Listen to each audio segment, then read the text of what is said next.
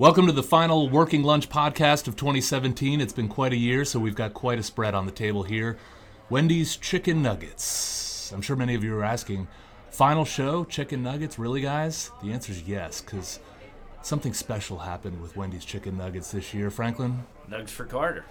It's one of the greatest hashtags of all time. The campaign that broke the internet. A kid with like 130 plus followers now has what? Let me take a quick look here. 115,000. Anyway, he asked Wendy's how many retweets would it take to get a year's supply of chicken nuggets from them. Wendy's said 18 million. He got about 3.5. They gave it to him anyway. Reposition the brand. You know, what's Wendy's known for? Frosties and square burgers.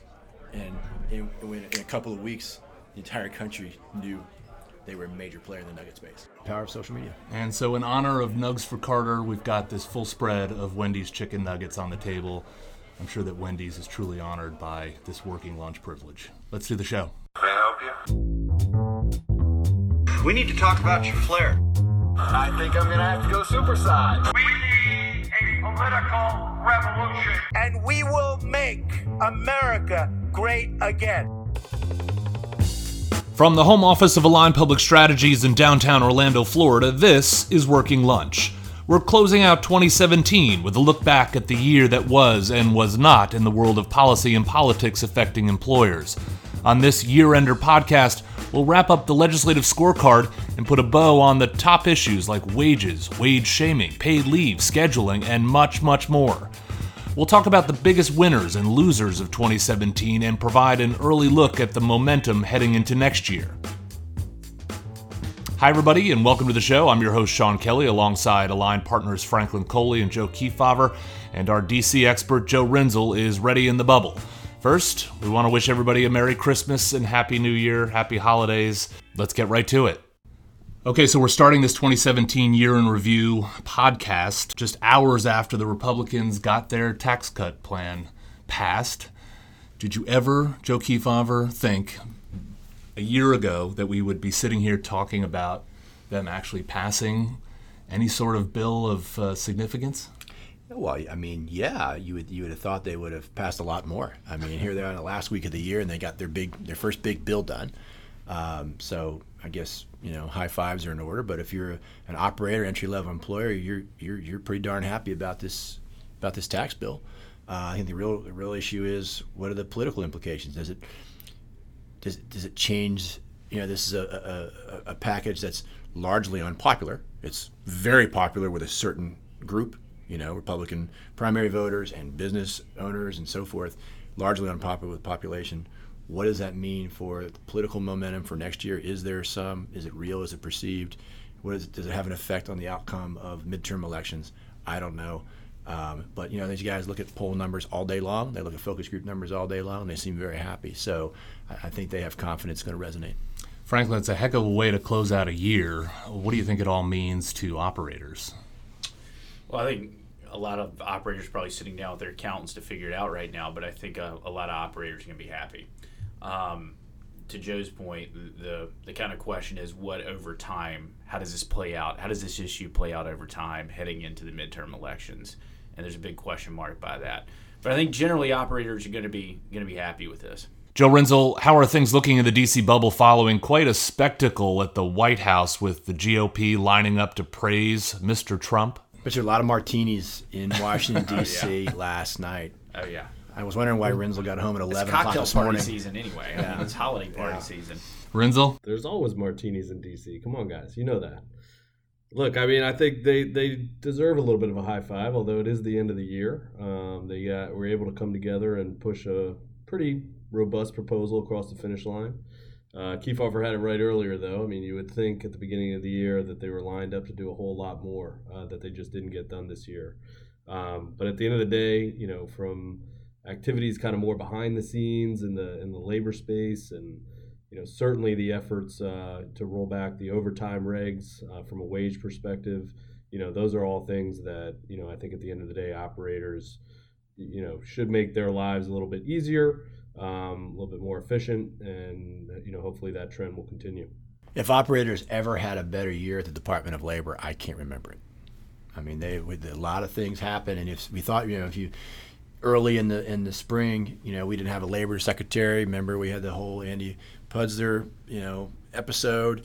Acosta was late getting getting um, getting seated. He was very pragmatic about filling his staff. So And the Puzder thing, how long ago does that feel yeah, it now? seems like ancient history, doesn't it? but you know, th- so so you think about what's happened to the DOL. All these things have really happened in the last five six months, um, and so it's been pretty amazing what, what's going on there. So operators should be very happy about yeah, that. Yeah, I mean, it, the whole process felt like it was real slow, and then right in these last couple of weeks, it was hurry up, hurry up, hurry up.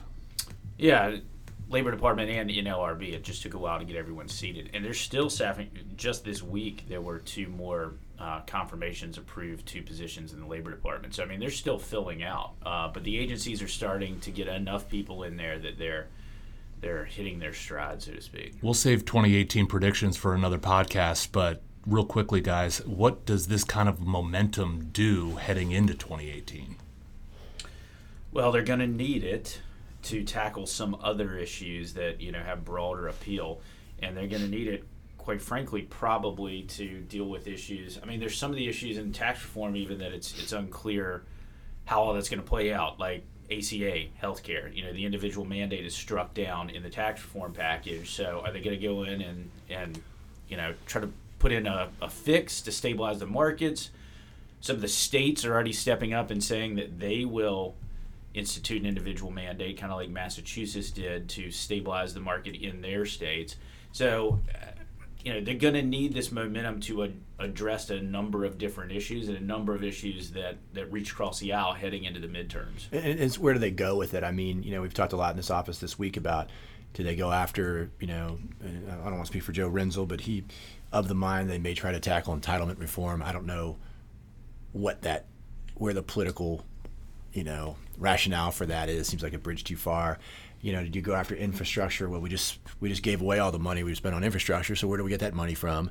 So I, I don't know where they go with this. You know, does this momentum build the wall? Does it make him tougher with North Korea? I, I don't know. I think it certainly emboldens him. I don't know how much it emboldens Republican leadership. I don't know how, where they can go. But Rinzel, you're the DC guy. What do you think? Yeah, I mean, I, I think they they certainly have motivation to continue to press whatever advantage they think they have right now. I agree with you on infrastructure. I think it's going to be a challenge. I think you're also going to have a reality where you know whether the implications of tax reform you know are felt by the average everyday consumer uh, or taxpayer you know early on in the year or not you're going to have states reacting to that as well we talked about that before we talked about the financial implications on some of these states how they may turn to the employer community you know to cover that some whatever losses might occur or be perceived to occur so i mean there's going to be an ebb and flow um, you know in terms of what the reaction is to some of this quote unquote progress um, but at the same time, I think you know Republicans got to feel pretty good about where they're standing right now. Um, but I mean, I just go back, you know, into conversations we've had over this last year, fellas, where you know how many distractions came down the pike, how many things, you know, when when we were supposed to have an infrastructure week, we're talking about, um, you know, Charlottesville, and and it, just a lot of of kind of chaos going on um, it's it's somewhat amazing that at the end of the day they were actually able to do something on tax reform, even though it's one of many things they wanted to accomplish this year. All right, we have got 12 months to get to for the legislative scorecard, and we're going to begin with wages as we typically do week to week. Uh, Franklin, let me start with you on this one. How would you score? How would you score things for the employer community at this point uh, on on the conversation over minimum wage? the national conversation, I give it probably a, a C. I mean, the employer community just continues to lose on this conversation. So there's really no change in that. I mean, minimum wage polls well. The $15 an hour minimum wage, which was an absurd concept five years ago, is now very close to the political mainstream. And so we have, you know, the employer community just, this is a losing issue uh, for the business community. That being said, there were a couple silver linings, if you will, this year. And there were a couple of very credible studies that came out that demonstrated that, you know, look, there is there is a ceiling to these things, you know, these minimum wage increase where you start to have impacts on employment and it starts to actually hurt workers. And so one was out of the University of Washington and then one was the Federal Reserve of St. Louis.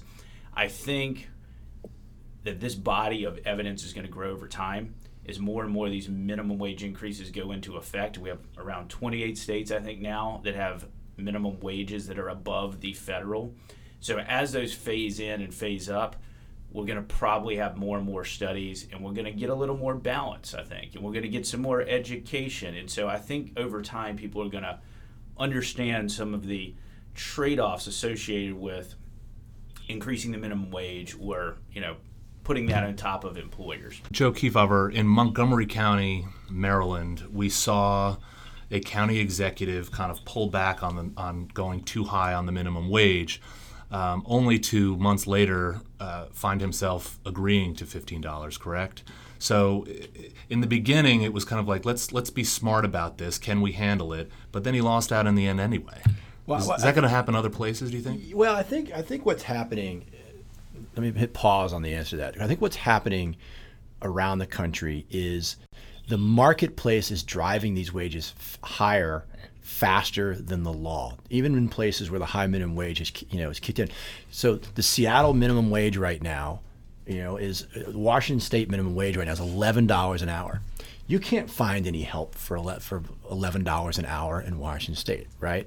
Um, and so elected officials, even though they may intellectually say these could have some negative ramifications on my city, the marketplace is already going there in a lot of places. So you think about Montgomery County, Maryland. You know, Montgomery County is one of the, the, the five wealthiest counties in the country. The, the marketplace there is around there anyway. I was with some restaurant operators uh, last week in Dallas, and they said their average back of the house kitchen staff getting in the door was 14, 15, 16 bucks. Okay. Why are you, as an elected official, going to fall on the sword fighting a $15 minimum wage when you can walk down out of City Hall to the first restaurant you get to, and they're already at 13 or 14? You know, you know what I mean? And so I, I think the, the, the, the nature of it is, is changing not only the acceptance of a $15 minimum wage from a political public opinion point of view, but from an economic point of view. I'm not advocating restaurants go to that. I'm just saying I think the point is becoming more and more moot.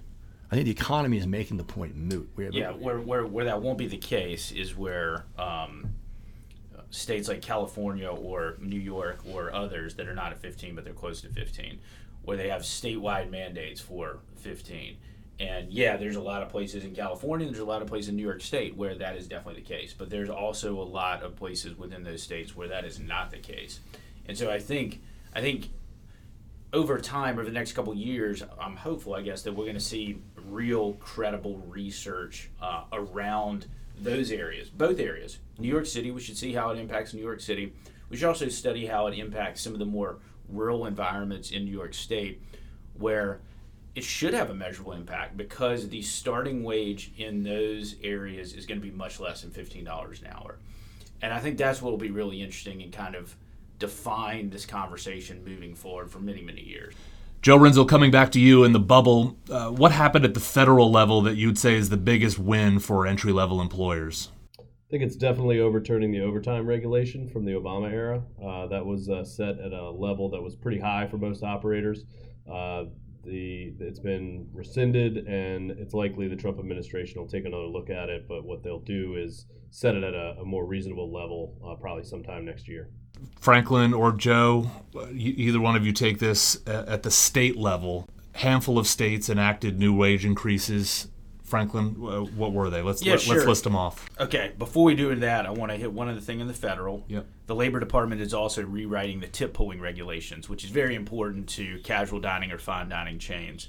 So, headed to the state and local level, um, yet again, kind of piggybacking off of overtime, there were two states, New York State and California, where the overtime is close to what the overtime level was going to be at the federal level if the Obama reg had stood up. So that's it's pretty high in those states. Drilling down a little bit more into the cities and states that enacted minimum wage increases in, in 2017 Maine, Rhode Island, Cook County, uh, you know, Cook Chicago's County, Cook in County, Cook yeah, County, yeah. Illinois, uh, Minneapolis, Minnesota, sweet old Montgomery County, Maryland. home sweet home. So you'll notice this is not a long list, and that is primarily because the Fight for 15 campaign was so successful over the past three or four years, and a lot of states and municipalities have already enacted increases. There were also some preemptions. In Arkansas, Missouri, and Iowa, uh, preemptions were passed, and in, in certainly in the case of Missouri and Iowa, there were municipalities that were pursuing increases higher than the state rate, and so those preemptions struck down those uh, those city wage rates. I think it says what we said in the beginning of the year that we're going to the, the, the business community is going to win the majority of the legislation, majority of the regulation, and the majority of the litigation, but we still lose the conversation, right? I mean, there's a, very few. hand, There's a handful of jurisdictions that actually did it this year. A lot of jurisdictions tried and lost, and yet the national conversation, the acceptance of a $15 wage is at an all-time high. So, who really had? If you're playing, if you're playing chess, then you, then the, the 15 dollar advocates had a good year. If you're playing checkers, then the business community had a good year. Let's switch over to paid leave and let's kind of keep this and, at a. Go ahead. And nowhere is that more profound than in paid leave. Yeah. So the conversation, the political conversation in paid leave, is basically over. Over. Not an um, if. It's it's a win and how. We have Republicans and Democrats and and every elected official from Mark Meadows, Freedom Caucus chair in the U.S. House, singing "Kumbaya" and and pushing for paid leave policies. Now, their approach and the implementation of what it looks like is very different, but they're all for some sort of paid leave. So this conversation's over. That being said, you know when we start getting into the details of the policy, that's where rubber meets the road, and this tax reform bill actually has embedded in it paid leave tax credits. And that's where Republicans want to take this conversation. They want a national preemption. If you participate in a national paid leave program, then you are protected and you can opt out of any city or state mandates. And they want tax credits to kind of lessen the burden um, on employers, lessen the cost for these programs on employers, and incentivize them to offer them. Just one more point make on the federal side. I Agree with everything Franklin was saying. Just the fact that they did the tax credit in the tax reform does that take any momentum away from you know another bill that was introduced in the House to actually allow for that safe harbor for companies that offer? So you know allowing them basically preemption away from the, all the state and local efforts, which is something companies are going to want for ease of compliance. Um, and whether or not there's enough motivation on the issue to get that across the finish line uh, still remains probably a question. How about at the state and local? How about at the state and local level? What we've seen over the past couple years is a different approach. That that is a more more of a mandate, just a, a straight requirement, particularly in the paid sick leave side, that employers absorb the cost. On the parental leave side, in some states, uh, you'll have a split between employers and employees you know, splitting the costs and paying into a fund, not unlike Social Security, that employees can then draw down on. Joe Rinzel, on the paid leave preemption front, what were the what were the several notable states that have that now? Yeah, some of the similar ones we talked about earlier, but specific to paid leave, you had Arkansas, Iowa, Kentucky, and South Carolina, um, and and that's I think really important in terms of not allowing some of those cities to move ahead with a different uh, patchwork of, of different rules and regulations associated with it. It doesn't mean the state can't go forward and set a floor themselves, um, but those states are pretty conservative in political leanings and are less likely to put something on the books that they feel is might be onerous to businesses. I think also important at the at the local level um, you've got a defeated ballot initiative that occurred in Albuquerque, New Mexico. A very close vote there, but brought to the people. Now they might take action anyway, uh, the city council, but it's important to note that that that ballot initiative was defeated. You also had uh, some vetoes secured in the in Maryland and Nevada over proposed plans that actually made it through the legislature. So those conversations will still go on next cycle. Yeah, and interestingly, in Maryland, literally right now this week, we have Prince George's County, which is passing their own pay leave law. And they wrote into the law that it will go into effect after the end of the state legislative session. So essentially, what they're trying to do is force the hand of the state legislature and the governor, really, to pick this issue back up the governor has put forward a proposal in the past is different than what was passed up by the state. You know, they have the veto override vote, so it's going to be crazy in the coming weeks and really, I guess, a couple months here in Maryland on this issue. You know, one more thing to note before we go off of paid leave: um, Rhode Island, Washington, California all past paid leave, you know, some of those were expansions to an existing paid leave program this past year. As far as scheduling is concerned, each year more jurisdictions consider restrictive scheduling mandates. And if you've got an operation in Oregon, this this piece right here matters a lot to you. Joe Rinzel, what happened there? You had Oregon becoming the first state to pass a statewide bill. Every other jurisdiction had been a locality, mostly located on the West Coast. Um, this was a negotiation with the business community. Um, they wanted to avoid Portland going forward with a with a probably a more onerous bill. I think the biggest thing that came out of the legislation was what's known as a voluntary standby list.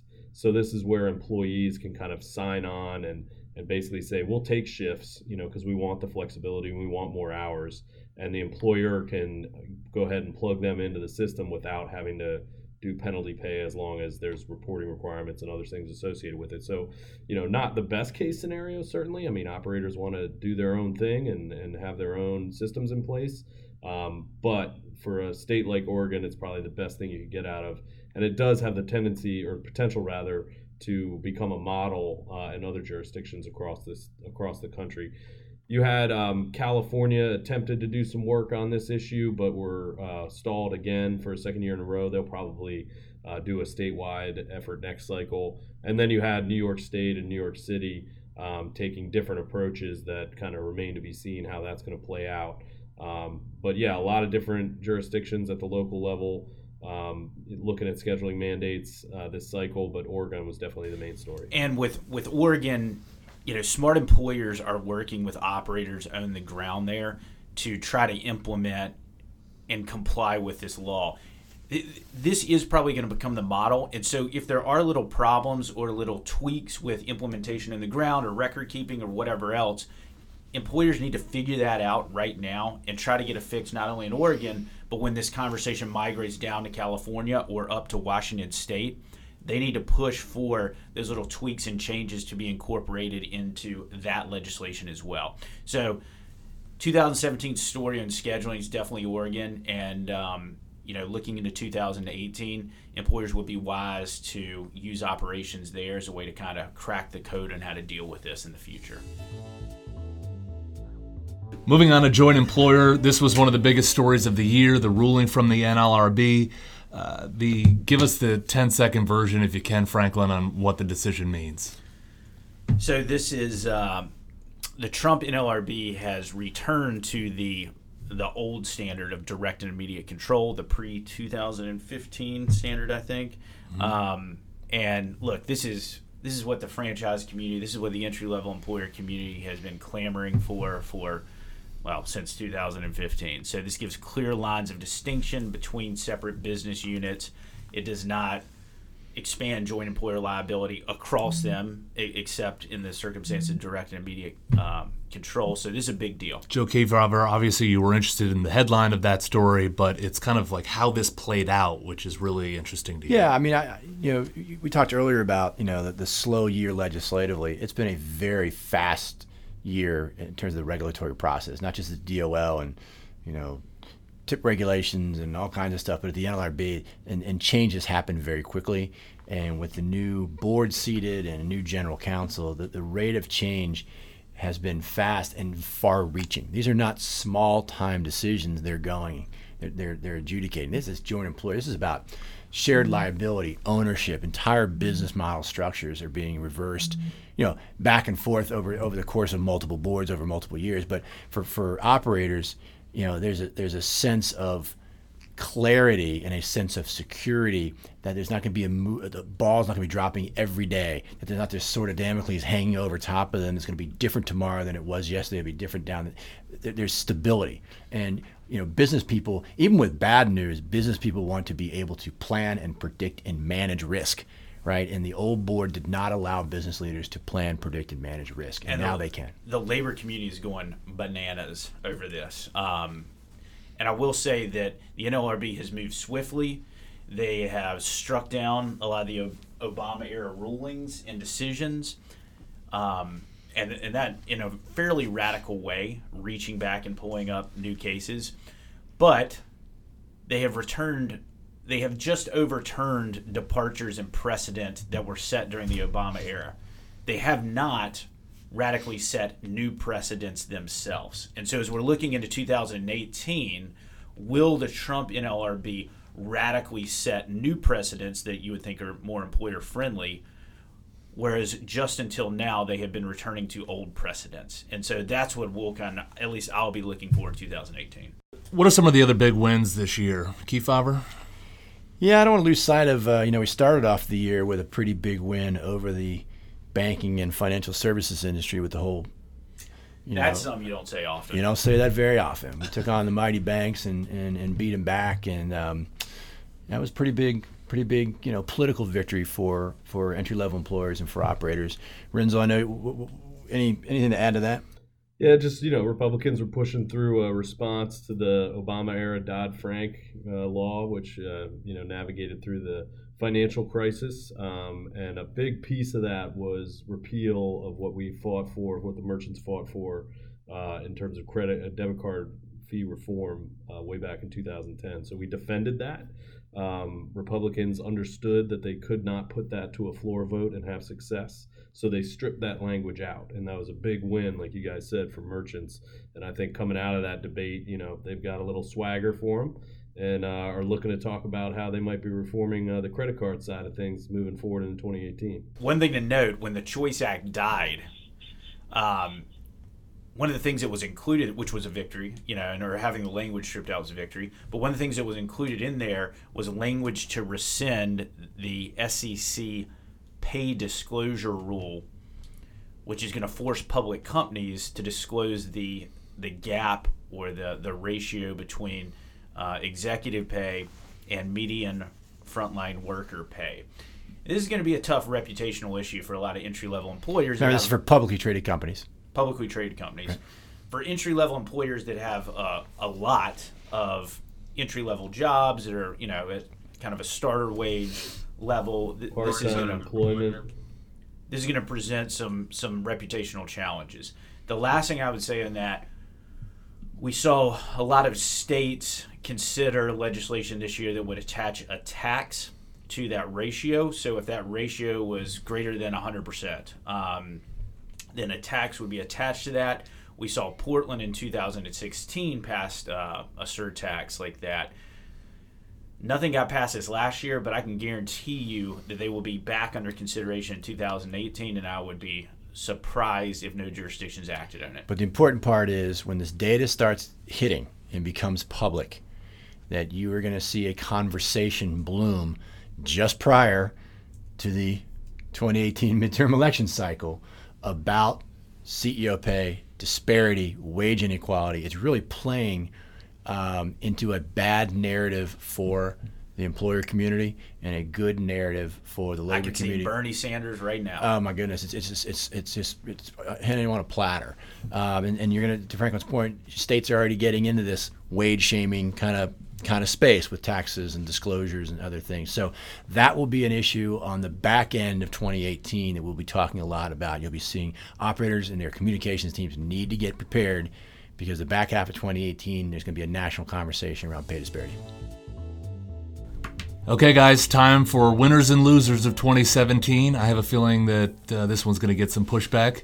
Joe Kefauver, let's hear it. Who's the winner of 2017? I, I got to believe Donald Trump's the winner of 2017. Donald J. Yeah, I mean he's, It is hard for me to hear you even say that. I can't believe that's doesn't coming out of matter whether mouth. you're a fan or not a fan. You have to acknowledge, you know, if you hate the Patriots, you know, they're still they've redefined how you play football. All You know, right, this so guy we're has comparing changed. Donald Trump to the Patriots. No, I'm just saying this guy has changed the political landscape. He's changed the political conversation. He has changed his own party. He has changed our relationship with allies and enemies and so forth. I don't know that one person in one year has ever brought this much change to an entire One system. year is key. So I agree with you. I think you're right, but the sample size is small. Yeah. You know, it seems like a win on the We're short asking game. about the winner this year. I didn't Yeah. say for the winner for the next five years, next decade, next generation. Who won the political game this year? and what's Donald Trump. interesting, he won with chaos. That's his brand. He is chaos. Well, that's the point too. If you had asked that question a month ago, two months ago, you know he wasn't winning. I think you know it's all about this last quarter. He's pulled in uh, a couple of big plays, and uh, you know things are riding high. But I think those chickens come home to roost early 2018. I don't think there was any point during this year, no matter what poll numbers say and popularity ratings, there was any time in this last year that you could have had an election on the spot that he wouldn't have won again. I absolutely believe that. So you had, you had the same reputational ratings in the campaign. You had the same popularity rate. I mean, He was running against a terribly flawed candidate. Was it this thing? I know. I'm not- listen, Donald Trump has all that his- experience and all those degrees, a terribly flawed candidate. But Don't- you know, you- you- well, uh, you know, her unfavorability was as high or higher than than his, and that was a challenge. So, I If he runs against her, yeah, Donald Trump's base is solid, absolutely solid as solid can be. There's all no thirty-two percent of them. There's no doubt. but it's not thirty-two percent on election day when it matters. It's when there's Yeah, but he's not running it's gonna be against. Hillary Clinton ever again. Right. So So Repub- Republicans have proven in this election, this year, and all these special elections, that they're, they're when it comes to voting, they're still going to vote as Republicans. So Republicans are still going to vote for him, no matter what. How many Republicans abandoned Ed Gillespie in Virginia? He ran as the Trump candidate. Zero. It's just more Democrats came out for the Democrat than usual. I don't. I, His know, numbers were higher than any statewide Republican ever. I, Yeah, the like Republicans are a percentage of Republicans that voted for him that didn't want to, and I think those folks are either going to stay home or not vote for him next time around. But that's that's way far. There is a down the threshold. That, that's what people said in, in, in 2016. there is a threshold. You, you, you know, I mean, Alabama would be an, an instance of where you know people left the left the party. That was a threshold, and that was a, that was a big threshold. It's a bit of an anomaly, but you know, I don't know. We'll see. We'll see. This this will all be settled in the midterm elections. all right, Donald. So let me let, what's let- So- let me bring the- three years down. Who's the big winner? So who's the big loser this year? Who's the big loser? world peace. Decency. democracy. I, the establishment. I, I think Establishment. the establishment, the establishment, Republican and Democrat in party order, which has run Capitol Hill, that is the loser. But that that has been the loser over and over again. Just Donald Trump. So if the Republicans in the Senate point. had a leadership vote today, would Mitch McConnell be leader? that doesn't matter. I- What matters is that his power and the power of the Speaker in the House, and this goes for Minority Leader in, in either House either, it, their power is eroded because Donald Trump and others are changing the nature of politics. And and party position and unity and structure and, and order means a lot less when you don't need it to win. And so, you know, Mitch McConnell and Paul Ryan have not controlled those chambers like their predecessors have. And I would say it'd probably be the same, you know, when if and when the Democrats take over, they're going to have similar challenges controlling those chambers.